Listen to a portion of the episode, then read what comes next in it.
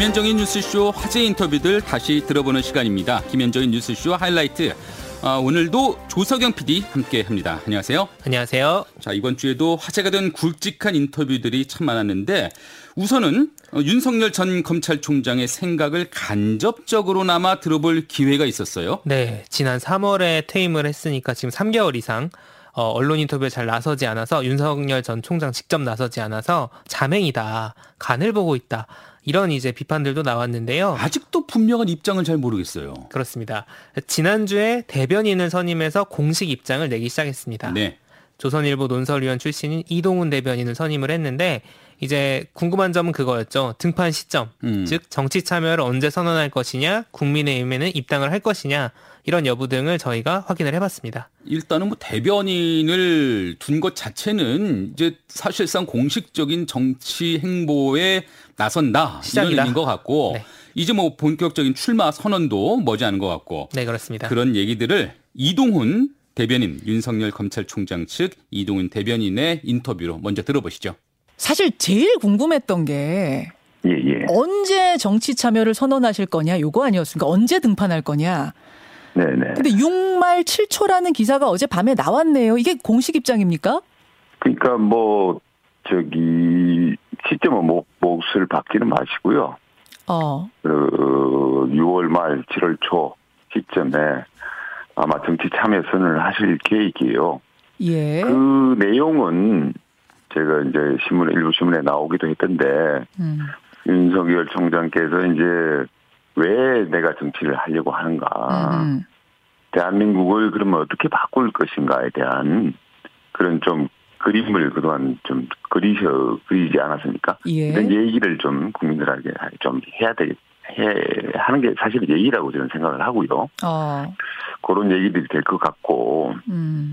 이건 사실 3월 4일 날 그 총장님이 이제 검찰총장이 물러난 이후에 네.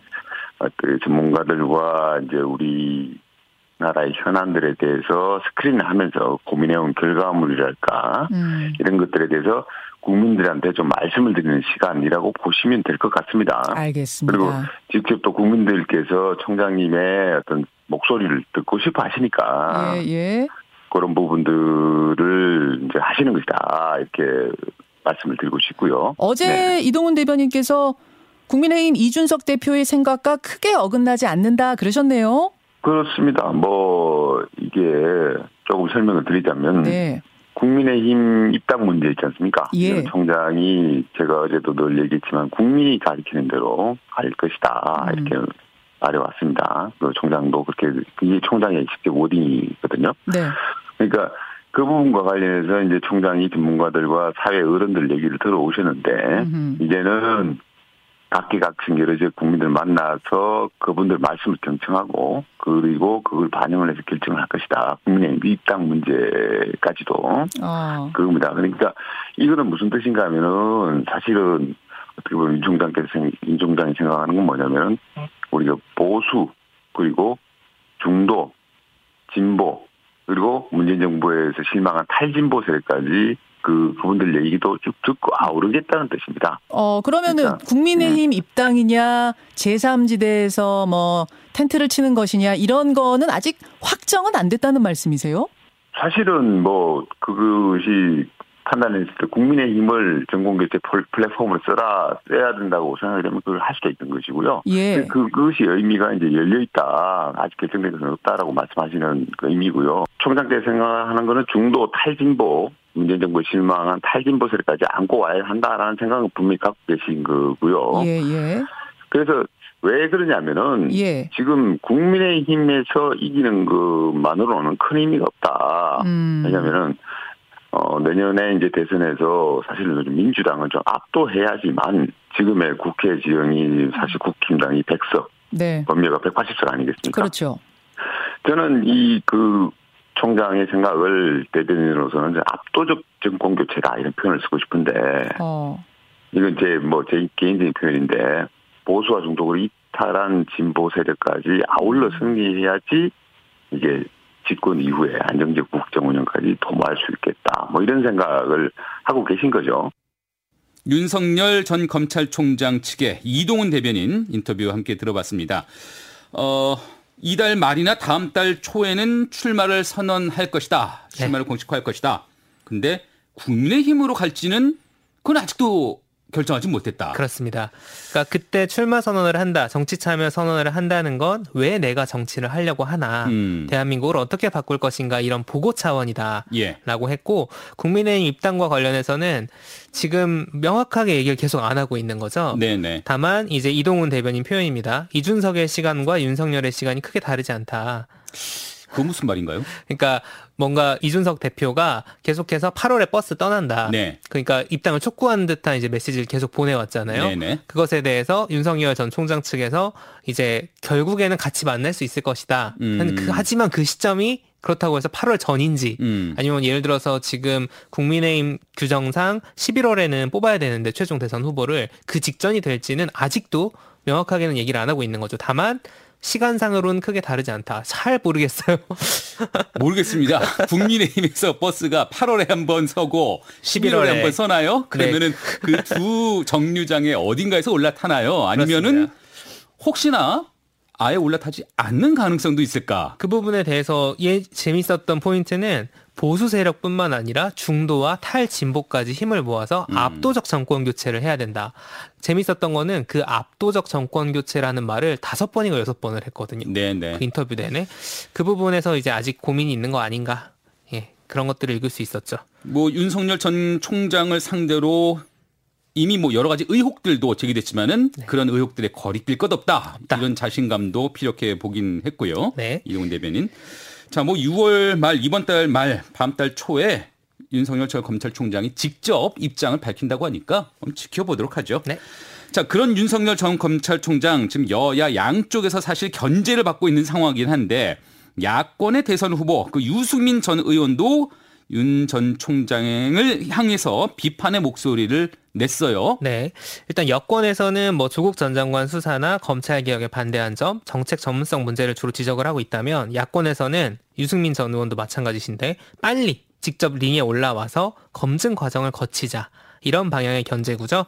유승민 전 국민의힘 의원에게 저희가 직접 들어봤습니다. 네, 유승민 전 의원 지난 목요일에 있었던 뉴스쇼와의 인터뷰 내용 같이 들어보시죠. 지난 4.7 재보선 때 네. 그때 이제 선대위원장으로 한번 그렇습니다. 출연을 하셨고 두 예. 달 만에 나오셨는데 예. 그 사이에 당이 정말 많이 변했어요. 예. 정말 많이 변했습니다. 와, 특히 이제 이준석 대표 예. 바른 정당으로 같이 예, 활동을. 했었고 예. 탄핵 찬성하고 개혁 보수 선언하고 예. 비주류의 길을 같이 걷던 통지 아니겠습니까? 그렇습니다. 예. 이렇게 당 대표 되는 거 보면서 감회가 더 새로우실 것 같아요. 감개무량합니다. 감개무량하세요.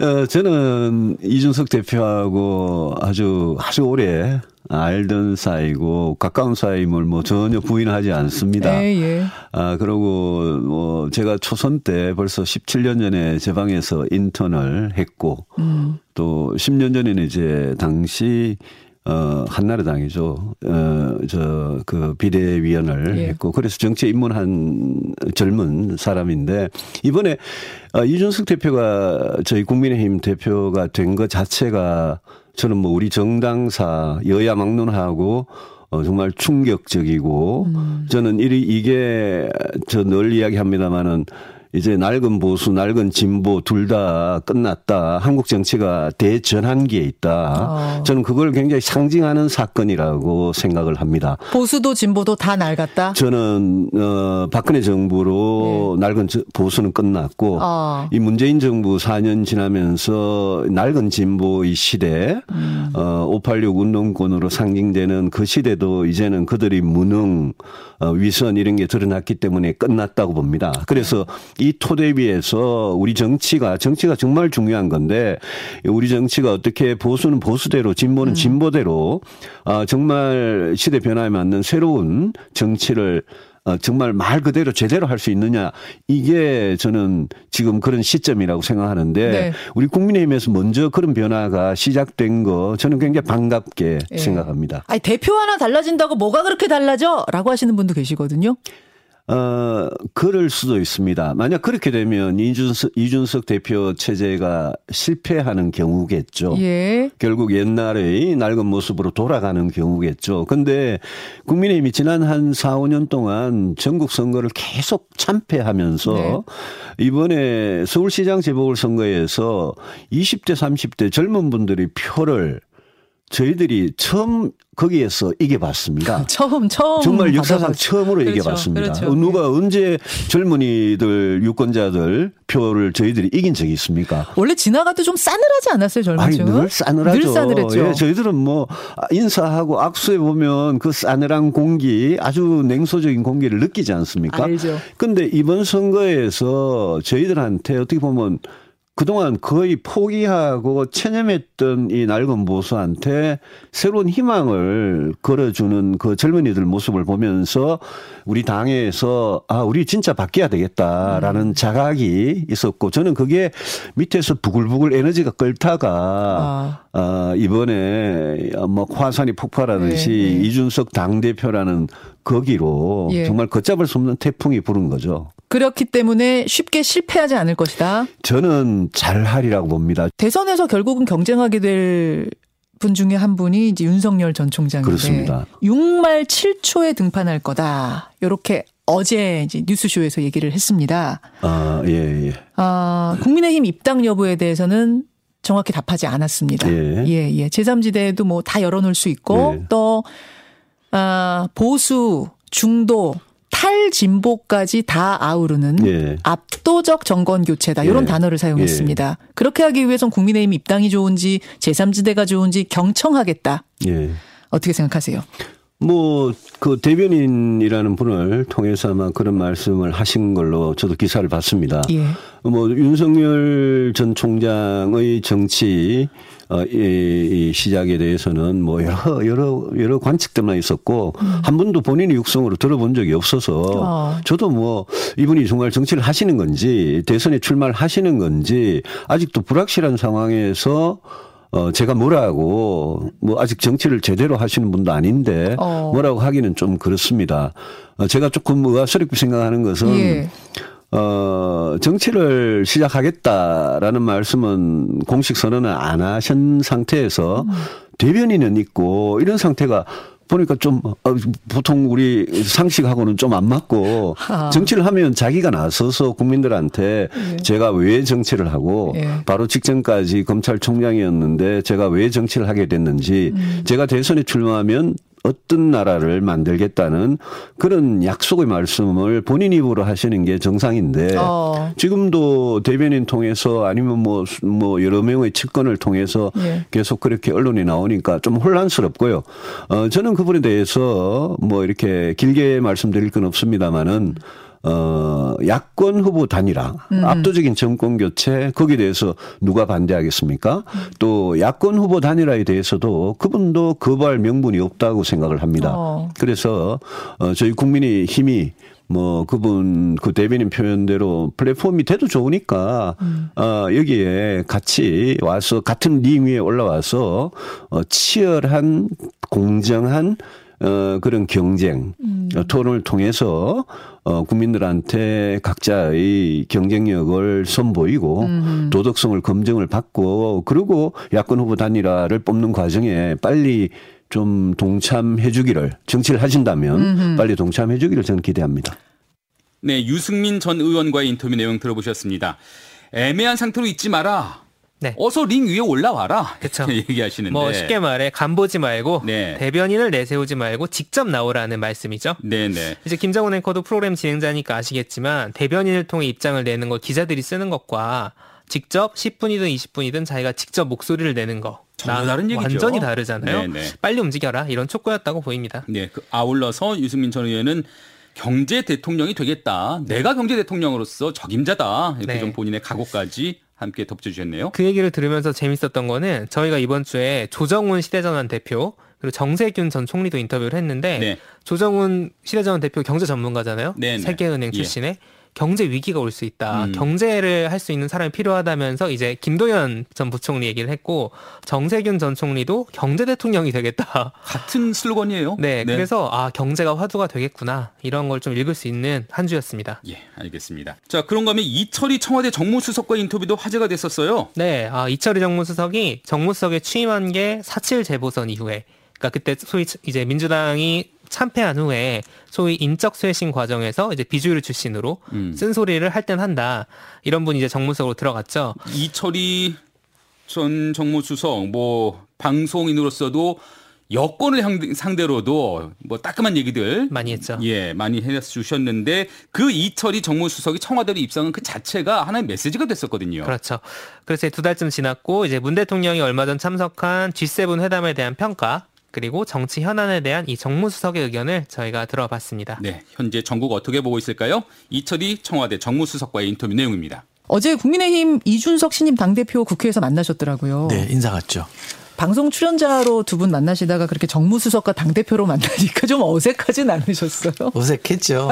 이준석 대표도 어, 좀 어색해 하시는 것 같고, 저도 좀 어색했고, 네. 그건 어쩌겠습니까? 그분은 야당, 제1야당의 대표시고, 네. 저는 또 청와대 정무수석이라 직책에 맞는 대화를 할 수밖에 없었죠. 그래도 두 분이 이제 말이 좀 더 잘 통하실 것, 소통이 잘 될 것 같다는 느낌을 받는데요. 이렇게 표현하면 될지 모르겠으면 친하죠. 친하시죠? 편하게 얘기하는 스타일입니다. 그렇죠. 예, 농담도 하고, 그러면 계속 이야기했던 협치, 협치, 협치가 잘 될 수 있는 환경은 조성된 겁니까? 그렇죠. 서로 오해하지는 않을 겁니다.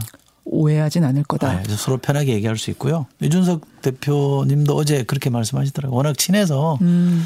어, 소통에 문제 있을 것 같지는 않다. 오해 생길 것 같진 않다. 네, 네. 그래서 이제 어제 그 여야정 상설 협의체에 대한 논의가 잘 풀린 모양이에요. 잘 됐습니다. 예. 어, 언제 어떻게 만나기로 하신 거예요? 날짜는 이제 대통령 돌아오시면 또 의논을 해야 될 거고요. 음. 예. 그리고 여야 정당들 간에도 의논을 해야 될 사안이라 저희가 날짜를 이렇게 팍 확정해서 그날 오세요. 안 되면 말고요. 이럴 수는 없잖아요. 그렇죠. 그리고 정당 대표들이 모이는 자리면 그냥 밥 먹고 득담하고 헤어질 수는 없는 거라 사전에 물밑 조율을 좀 많이 해야 됩니다. 음. 아. 어, 그래서 최대한 빠른 시일에 하되 네. 내용 있게 하자. 아니 근데 국민의힘 그 토론 배틀 거기 심사 가시기로 했다는 게 사실이에요? 어, 워낙 편하게 얘기하는 사이니까. 예. 그래서 대변인 얘기가 나와서 아, 진짜로 어, 그 토론 배틀로 뽑으시려고 그러냐 그랬더니 그렇다고. 예, 예. 어, 그래서 뭐 자연스럽게 심사 아, 위원으로 오면 어떠냐 그래서 아유 저야 불러주면 좋죠. 이렇게 얘기했는데 진짜로요? 그 얘기하면서도 서로 가만히 이게 가능한 얘기인가? 아, 그런데 뭐, 아, 저는 부르면 갈게요. 그랬더니 오시면 좋죠. 심사료는 못 드립니다. 이러더라고요. 아니 이게 그러니까 어디서 누가 뇌피셜로 한 얘기가 아니라 진짜 그 얘기가 나왔군요. 진짜, 진짜 편하게 이렇게 친하니까 득담을 오. 주고받은 얘기인데 네. 저는 사실은 그냥 개그라고 얘기했는데 기사 보니까 아 이게 다큐가 돼 있다. 그래서 깜짝 놀랐어요. 근데 어, 주변 사람들이 충원을 해주는 게 부르면 가라. 보기 좋다. 건 뭐냐. 보기 좋다 이렇게 얘기하던데 모르겠습니다. 제가 아, 비서라 네. 수석자가 붙어 있긴 합니다만 비서라 어떨지는 모르겠는데 대통령 허락은 받으셔야 되는 그걸 하지 마라 그러실 것 같지는 않은데 이제 다르게 오해될 여지는 없을지에 대한 고민은 좀 해봐야 될 것 같아요. 아. 저는 뭐, 하고 싶다. 어, 뭐, 뭐 저는 이상하지 않을 것 같아요. 이야, 간다면 휴가 내고 가야 되겠죠. 아, 진짜 파격적이네요. 어, 진짜 소통을 위해서 협치를 위해서 노력하는 정무수석이다 이 생각이 제가 드는데. 토론에는 또 나름 일각에는 있다고 사람들이 그럼요. 평가해 주니까 그럼요. 네, 심사할 자격은 있을 겁니다. 어, 야, 알겠습니다. 뭐 지금 이제 정무수석이시면서도 참 이 국회의원도 지내셨고 정치에 대한 감각이 탁월한 정치를 바라보는 이 눈이 정확한 분이시기 때문에 제가 이런 것도 좀 여쭙고 싶어요. 지금 정치권에 불고 있는 이 이른바 이준석 현상 원인을 뭐라고 분석하십니까? 저는 정치가 어, 제 기능을 충분히 못 하고 있다 이렇게 우선 포괄적으로 말씀드릴 수 있을 우리 것 같아요. 정치가? 예. 뭐그 책임으로부터는 청와대도 자유롭지는 않을 겁니다. 다 어쨌든 지금 정치를 이끌어 가시는 분들 뭐더 포괄적으로 하면 국정을 이끌어 가시는 분들이 잘했다면 지금은 음, 잘, 잘했다면 저런 현상이 나타나지는 않겠죠. 뭔가가 잘 작동이 안 되고 있으니까 그 전에 보지 못했던 다른 모습들이 등장하는 거거든요. 저는 그렇게 읽어야 된다고는 생각합니다. 아, 그리고 한국 정치가 어, 특정 세대를 거론하긴 그렇습니다만 무슨 무슨 세대가 장기 뭐 독점하고 있다. 86세대 뭐 이렇게들 네, 얘기하죠. 얘기를 하잖아요. 20년 제가 했다. 국회의원 그만두겠다고 할 때는 그런 얘기를 대놓고 했습니다. 어. 86 퇴진론 네, 얘기하셨었어요. 얘기했습니다만 또 지금은 그걸 공개적으로 말씀드리기 좀 그래서 어, 특정하지는 않겠습니다만 그런 거에 대한 반작용 또는 기성체제에 대한 반작용들이 나오는 거라 되게 이게 쇄신이라는 게 이게 굴러가다가 문제가 생기면 새로움이 등장하고 또 쇄신되고 가는 거잖아요. 그렇죠. 대통령께서도 축하하면서 어, 나눈 얘기는 네. 한국 정치가 달라지는 바뀌는 계기가 되면 좋겠다라는 거고요. 저는 그 계기가 왔다. 그리고 이 계기는 여야를 막론하고 잘 살리면 좋겠다고 생각합니다. 음, 국민들이 잘해라. 어, 이, 이, 이대로 하면 우린 바꿔야 된다. 이런 표시라고 보신다는 거예요. 민주당에게는 4.7 보궐선거를 통해서 어, 메시지를 던졌고요. 예, 예. 어, 국민의힘에게는 전당대회를 통해서 메시지를 던졌다고 봅니다. 그렇게 그거는. 어. 이대로는 안 될 거다. 이대로는 안 된다. 음. 안주하지 마라. 달라져야 된다. 단순한 쇄신의 요구입니까? 아니면 거기에 청년 세대의 어떤 청년 정치에 대한 요구도 있다고 보세요? 젊은 있죠. 세대? 저는 있다고 봅니다. 보세요. 네, 이철희 청와대 정무수석과의 인터뷰 함께 들어보셨습니다.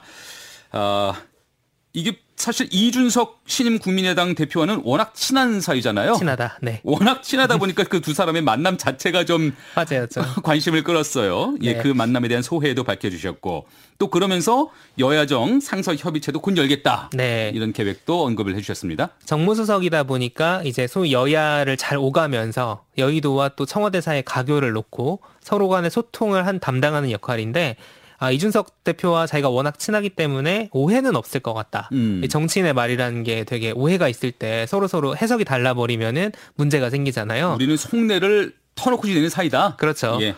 그리고 이제 재밌었던 게 화제가 됐던 그거였죠. 이준석 대표가 지금 당 대변인을 토론 배틀로 뽑겠다. 음. 라고 하면서 추진을 하고 있는데 심사위원으로 와달라는 얘기가 있었다는 거잖아요. 그 성사가 될지 모르겠지만 그렇죠. 만약에 네네. 성사가 된다면 큰 화제가 될 것 같아요. 되게 화제가 될 것 같습니다. 예. 네. 아울러서 또 여권이 변화와 혁신 나서지 못했다라는 반성도 해주셨는데 어, 아무래도 지금 청와대에 계시다 보니까 그 부분에 대해서는 시원하게는 말씀을 안 하신 것 맞습니다. 같아요. 그, 그런 얘기를 계속 하셨죠. 하고 싶은 말은 많은데 자리가. 자리라. 예. 네, 그렇습니다. 알겠습니다. 자, 끝으로 다시 들어볼 인터뷰가 있다면요. 아, 네. 이분의 규환이 화제입니다. 97년부터 출간된 인물과 사상. 그러니까 실명 비판을 내세우면서 우리나라 사회 비평에 한 획을 그었다고 평가받는 전북대 강준만 명예 교수. 이 인물과 사상이 2019년 9월에 이제 휴관이 됐는데 이번에 더 인물과 사상이라는 1인 단행본으로 그러니까 강준만 교수가 혼자 쓰시는 거죠. 예. 돌아왔습니다. 강준만 교수님은 글로는 유명하신데 목소리 들어볼 기회가 그렇게 많지는 맞아요. 않거든요. 많지 않으셨어요. 네. 근데 이번에 나온 이 더, 더 인물과 사상에는 문재인, 김종인, 윤석열 이런 진짜 굵직굵직한 인물들의 비평이 실렸다고 하더라고요. 예, 예. 그래서 저희가 어떤 고민을 담으셨는지 직접 한번 들어봤습니다. 예, 신랄한 인물 비평서를 들고 나선 강준만 교수와의 인터뷰 같이 들어보시죠. 이게 이제 4.7 재보선 막 치르고 대선 시작되는 국면에서 나왔기 때문인지 여당이 왜 재보선에서 대패했는지에 대한 분석들도 잘 나오고 있더라고요. 예, 예. 문재인 대통령과 이 정권의 치명적인 실수의 하나로 윤석열의 악마화를 예, 예. 지적하셨어요. 예. 이건 어떤 의미입니까? 아, 전 정말 이 주제에 대해서 하고 싶은 말이 많아요. 음. 뭐 그냥 그저 이, 이, 이 밖까지 막 나옵니다. 그리고 지나가는 붙들고라도 한번 이야기 해 보고 싶어요. 아, 그 정도로 좀 뭐 부글부글 하고 싶은 말씀이 끓으셨어요. 이 예, 부분, 예, 이 예. 부분을? 예. 왜 그러냐면 예. 이렇게 싸울 일이 아니라는 거죠. 어. 무슨 말이냐면 예. 선악 이분법에 근거해서 나는 이쪽 편, 음. 너는 저쪽 편. 그리고 10대 0의 선악으로 규정을 해버립니다. 선 아니면 악, 그렇죠. 내편 아니면 네 편. 예, 예. 10대 0인데 제 주장은 10대 0인 경우는 우리의 인생 일상적 삶에서 거의 없다는 거죠. 하하. 대체적으로 보면요. 예. 우리가 일상적 삶에서 어떤 사람하고 갈등을 빚더라도 40대 60 또는 30대 70 예, 예. 또는 20대 80 쌍방 간에 어떤 누가 더 결함이 흠이 많고 그런 정도인 거지. 이걸 어떻게 10대 0으로 봅니까? 아. 근데 여태까지 지난 한 2, 3년간 쭉 이루어져 온 걸 보면 10대 0의 전쟁으로 지금 치러져 왔지 않습니까? 10대 0이 아니죠. 즉 윤석열 전 총장이 문제가 있었고 잘못이 있었다 이거예요. 저도 일정 부분 동의를 해요. 어. 그 조국 그 전 법무장관 지지하는 분들의 그 감정을 저도 상당 부분 공유하거든요. 어. 거기까지는 좋은데 이분이 맞아야 할 매 정도의 그 상응하는 매를 때리고 있느냐. 어. 제가 볼 때는 공명심이었어요. 아, 윤석열 전 총장의 그 애초에 문제가. 조국 전 장관 수사 그 부분 말씀하시는 그러죠, 거예요? 그러죠. 예, 예. 아, 생각을 해보세요. 문정권 출범하고 2년간 네. 적폐청산 수사를 서울지검장으로서 맹렬하게 해서 박수를 받았잖아요. 그랬죠. 그때 당시 청와대 민정수석이 누구였습니까? 조국 수석이었죠. 조국 수석이었던 그 2년간 검찰의 거친 수사로 인해서 자살한 사람이 4명이 나왔어요. 그때 우리 진보 진영 쪽에서 단 한 번이라도 수사가 너무 거칠다. 이런 식으로 가면 안 된다. 특수부 문제 있다. 검찰 개혁해야 된다. 그 목소리가 나왔었느냐 이거예요. 한 번도 안 나오고 뜨거운 박수를 쳤단 말이에요. 예. 그러다가 조국 법무장관 내정되고서 예. 흔히 하는 말로 827 쿠데타라고 그러세요? 그분들은 아하. 그거 나고 나서 180도로 돌변해 버리는 거예요. 조국 전 장관 수사를 그러니까 윤석열 들어가니까. 총장은 전에 하던 대로 그냥 계속 한 그럼요. 것뿐인데 네. 우리의 그걸 바라보는 태도가 바뀌어 버렸다. 바뀌어 버렸죠. 어떻게 그럴 수 있느냐는 거예요. 음. 아. 대통령이 임명하려고 하는 어 감히 조국을 이렇게 거칠게 수사를 해? 그러면 그거를 아 우리에게도 책임이 있고 저분의 공명심을 너무 키워놨구나. 어. 거기서 이렇게 출발을 했으면요. 절대로 이 문제가 이렇게 오늘날 이렇게까지 문정부에게 치명적인 타격은 안 됐을 거라는 아. 거예요. 근데 그때요. 많은 분들이 그걸 쿠데타로 규정을 했거든요. 정치인들만 그런 게 아니에요. 진보 진영의 언론에 나오는 담론들 한번 보세요. 다 쿠데타라고 그랬어요. 근데 이거는요. 제가 제가 볼때 누워서 침뱉기예요. 문정부를 겨냥한 쿠데타였다? 그게 말이 되나요? 왜 말이 안 되냐면 네. 2년간 뜨거운 지지를 보낸 데다가 예. 실제로 조국 장관에 대한 수사를 들어가고 나서도 여권 내부에서 여전히 윤 총장을 지지했던 분들이 있었단 말이죠. 음, 그렇죠. 지금 그거 가지고 싸우고 있지 않습니까? 예, 예. 아 그리고 또 윤 총장도 국회 나가서 그런 말 했잖아요. 대통령이 지지를 하셨다. 그렇죠.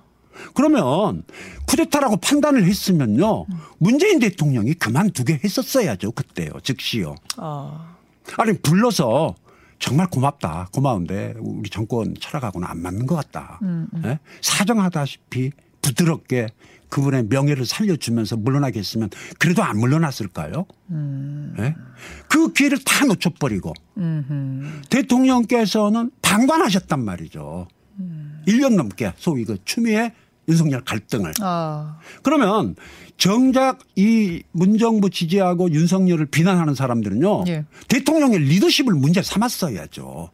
그러나 감히 대통령을 리더십을 비판할 수는 없으니까 요번에 그 우리 조국 전 법무장관 내신 책 저 꼼꼼히 다 읽어봤어요. 네, 조국의 시간. 네. 예, 예. 어 정말 공감 가는 게 있어요. 아 이분이 너무 당했구나. 그 저는 좀 안쓰러운 마음이 있거든요. 음. 어. 있지만 거기서 쿠데타라고 단정해 놓으셔놓고서는 제가 방금 말씀드린 이야기가 빠져 있는 데다가 예. 어떻게 민정수석 하실 때 네 명의 자살자가 나왔을 때 이런 방구도 없으셨느냐 이거예요. 이런 내로남불을 우리 국민이 모를까요? 그러니까 한 번도 갈등이 시작된 이후로 여론전에서 우위를 점해본 적이 없잖아요. 이제 그 조국 전 장관 지지층 혹은 또 여권에서는 이런 얘기도 해요. 윤석열 전 총장이 애초에 정치의 뜻 품고 의도적으로 이렇게 움직인 건 아니냐 막 이렇게 주장하는 분들도 계시던데. 근데 만약에요. 네. 그, 그 말은 전 너무 어이가 없다고 보는 게 어. 제가 아까 말씀드린 대로 어, 쿠데타라고 판단했으면 물러나게 한다든가. 음. 그런데 그, 그 방법을 쓰질 않고 계속 조금 비정상적이고 무리한 방법으로 쫓아내려고 했었잖아요. 그랬었죠. 1년 넘게 그게 우리 한국 사회의 가장 중요한 의제로 이 사회를 집어삼켰단 말이에요. 음. 뉴스 틀면 나왔죠. 계속. 네. 그렇게 해서 오늘날 윤석열 전 총장이 대권 주자의 반열에 우뚝 서버리게 된 건데 예. 그 1년간의 과정을 싹 빼먹고서 예. 애초부터 그걸 애정하고 예상하고 그랬다고요? 그건 말이 안 되죠. 네, 강준만 교수와의 인터뷰 내용입니다. 아, 그런 선악 구도가 우리 사회에 너무나 분명해졌다. 뭐 네. 100대 0의 싸움이다. 100을 잘못했고 0을 잘했고 이런 구도로는 이렇게 정치 권력의 과거 권력 다툼이 일상적으로 퍼진 이런 사회는 대단히 좀 안타깝다, 위험하다 이런 말씀들도 해주시고요. 네. 시종일관 그 부분을 강조를 하셨는데 네. 그거를 이제 한- 상징적으로 표현하신 문장이 너 죽어라식의 비판 문화. 아휴, 이게 예. 정말 문제다. 예, 너 예. 잘 되라식의 비판이 필요하다. 음. 잘했다, 잘 되라. 예. 그러니까 그거를 61년 체제라고 하시더라고요. 음. 그러니까 소위 한국에서 민, 그 해방 이후에 이승만 정부가 들어선 이후로 그리고 4.16, 4.19 이후에 독재 반독재 투쟁을 하던 그 관습이 있다는 거죠. 아직도 그래서 상대방을 악마화하고 음. 우리 편이 선이고 그런 연, 연장선에서 지금 윤석열 전 총장을 악마화한 것이 문재인 정부 최대의 실수다. 아주 강하게 윤석열 전 총장에 대한 비판 세력이 그를 대선 주자로 키웠다는 그런 해석이에요. 거의 90%를 현 정부와 추미애 장관이 키웠다. 네. 이렇게 얘기를 하셨죠. 예. 인터뷰 말미에는 어, 앞서 인터뷰에 나오셨던 나왔던 그 이철희 정무수석 같은 분들을 대통령이 더 한번 쓰시면 좋겠다 이런 네. 조언도 해주셨어요. 그 열- 연결이 돼 있는 것 같아요. 서로를 악마화할 게 아니라 네. 협치와 소통이 필요한데 그 역할을 지금 이철희 수석이 하고 있는 것처럼 네, 더 예. 썼으면 좋겠다. 중재하고 가교를 가교 역할을 하는 그런 사람들도 필요하다 이런 말씀까지 들어봤습니다. 자 오늘 말씀 여기까지 들어보도록 하죠. 네, 감사합니다. 지금까지 김현정의 뉴스쇼 하이라이트 조석영 PD와 함께했습니다. 요새 비가 계속 오락가락했는데요. 주말인 오늘은 맑겠지만 낮 기온은 30도 가까이 오르면서 초여름 더위를 보이겠다고 하네요. 바깥 활동에 참고하시기 바랍니다. 토요일 아침 뉴스 총정리 김정은의 주말 뉴스쇼 오늘 준비한 소식은 여기까지고요. 저는 다음 주 다시 찾아뵙겠습니다. 감사합니다.